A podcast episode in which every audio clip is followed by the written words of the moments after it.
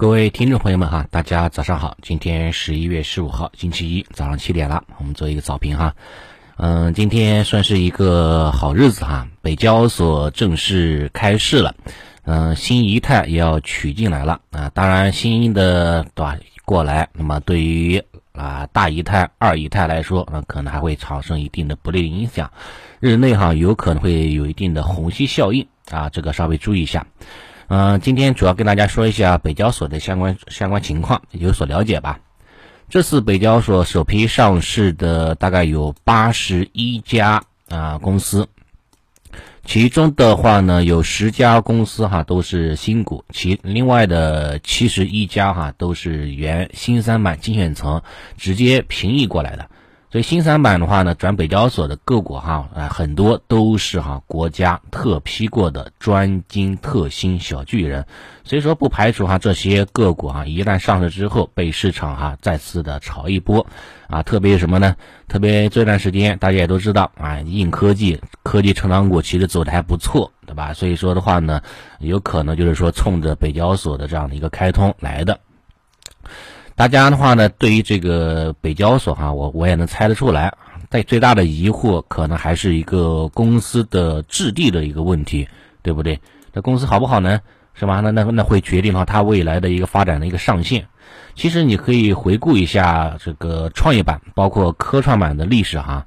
它俩在当年首批上市的公司业绩哈，基本上都是维持的一个正增长的幅度。像创业板。创业板的话呢，当时首批当中的业绩平均增长幅度达到了百分之四十六啊，这样的一个高速增长。科创板也还行，也是紧随其后，达到了百分之二十五这样的一个啊年均的一个增长幅度。嗯，另外的话呢，科创板哈，在一九年到二零年其实表现还不错的啊，大概看大概算了一下。科创板的话呢，在上市的两周时间当中，哈，也是涨幅达到了百分之四十三，所以这样的一个波动空间啊，也算是非常非常高的了，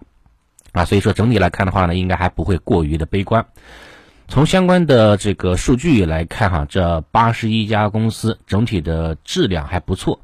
平均的市盈率哈，统计下来大概是二十五倍的平均的啊市盈率。这个的话呢，这个比这个当初的这个这个这个这个科创板啊要好很多了啊。毛利率的话呢也还可以，毛利率也是达到了百分之二十八啊。毛利率，创业板当时我记得好像是创业板就是二十出头吧，大概是二十一百分之二十一的这样的一个毛利率。所以说这批的这个啊这个北交所的这个这些这些个股哈，它的一个毛利率还行，然后增速也是达到了百分之三十左右。啊，有多家的话呢，它的净利润哈也都是达到了一个亿以上的净利润水平，所以目前来看的话呢，那个对吧？这这批的话应该也算是说优中选优了，精中选优了，并且的话呢，他们这些上市的这些个股哈，并不是说大家想象当中的都是些小市值个股，有些个股它的市值还挺大的。你像这个前三名对吧？贝特瑞，贝特瑞的话呢，它的目前的总市值哈达到了九百一十二亿啊，九百一十二亿。像联成数控啊，联成数控，联成数控的话，目前也有两百八十亿的市值，对吧？包括这个吉林碳谷啊，吉林碳谷的话，它的一个目前总市值也是达到一百四十七亿，啊，还是可以的。说实话，就它的一个总市值。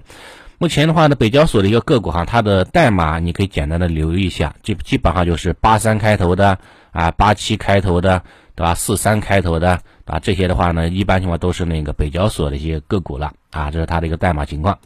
然后的话呢，就是北交所哈，它是采取竞价的交易的模式啊，它的涨跌幅是三十厘米，双创我们知道它的涨跌幅是二十厘米，主板的话呢是才是十厘米，并且的话呢，对吧？北交所上市首日不设涨跌幅限制，啊，当日盘中如果说涨幅达到了啊百分之三十，或者下跌达到百分之三十到百分之六十。这两档的时候，它会实行临时的停牌政策，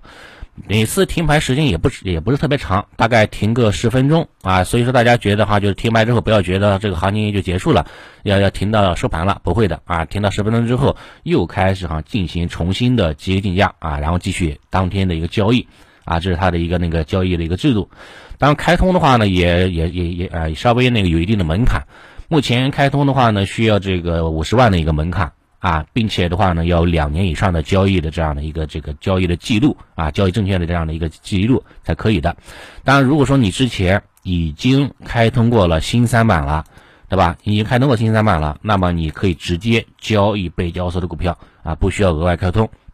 就可以了。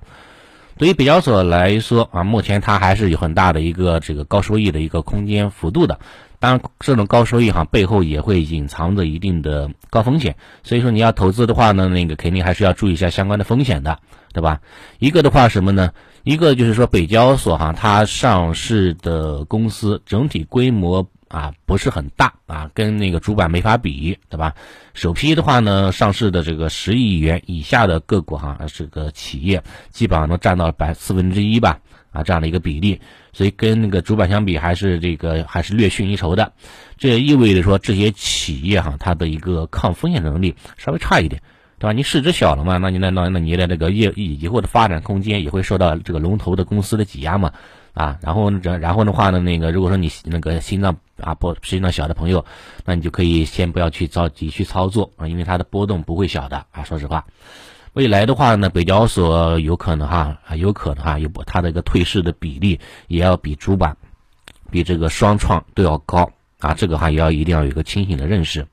第二的话就是说那个这个板块的一个风险吧，因为嗯，北交所是三十厘米嘛，它非常非常刺激啊，高于这个主板双创领域，所以有些那个大机构哈，为了业绩的稳定，估计哈参与的北交所的这种可能性哈不是很大。即使是参与，也不可能是那个大规模的参与，所以对于普通投资来说，它会有很大的这样的一个波动的风险。没有没有长期机构投资者的介入，那么它的波动，那可能就是一个短期的博弈的波动，知道吧？这是这一块的。还有的话就是那个北交所哈，首批上市的公司都是从这个很多都是从那个精选层直接平移过来的嘛，对吧？它之前都是哈正常交易的。这样的话呢，市场上它都是有一定的这样的一个预期存在的，知道吧？都是有一定的这样的一个预期存在的。所以说市场的话的话呢，它这对它它的话已经慢慢开始消化了。你像贝特瑞，对吧？贝特瑞这个这是这是这这批上市当中的那个市值最大的一家公司，对吧？它从啊最近两个月吧，最近两个月它已经翻倍了，涨幅达到百分之一百二了。对不对？它已经有较大的涨幅了啊，所以说话呢，你要你你要你要你要清楚对吧？上市之后，那未来的几天，那是不是有可能会借着这种利好啊，出现了一个兑现利好出尽，对吧？调整有这种风险，这个这也不排除，是不是？毕竟的话呢，这个前一两个月涨幅太大了嘛，是不是？北交所的话呢，今天也算是敲锣打鼓吧，正式正式开正式上演了啊，正式开市了啊，也开始迎接八方来宾了。它对主板市场的话呢，有什么影响呢？你参考以前的历史情况来看，就可以参考这个科创板，对吧？科创板的话呢，就是当天开市，主板市场以及这种情绪标的把板块都是出现了一定的下跌，啊，所以说话呢，如果说北交所上市的话呢，会不会也会对这个主板产生一定影响呢？也会有的。但是它的能量级，那我估计会稍微略逊一筹。原因何在呢？原因因为科创板哈，它当时上市的话呢，整体的市值还是比较大的啊。这个北交所的话呢，市值还是相对来说稍微小一点的，所以它的虹吸效应哈也会稍微逊一点，有一定的虹吸，但不会说想象当中那么大啊。这是这一块的，好吧？大家注注意一下。目前整个主板市场还是维持了呃箱体震荡吧，这种震荡走势走势的姿态，反弹没有量能。啊，没有说放量反弹，所以说它的反弹的动能啊，也是说在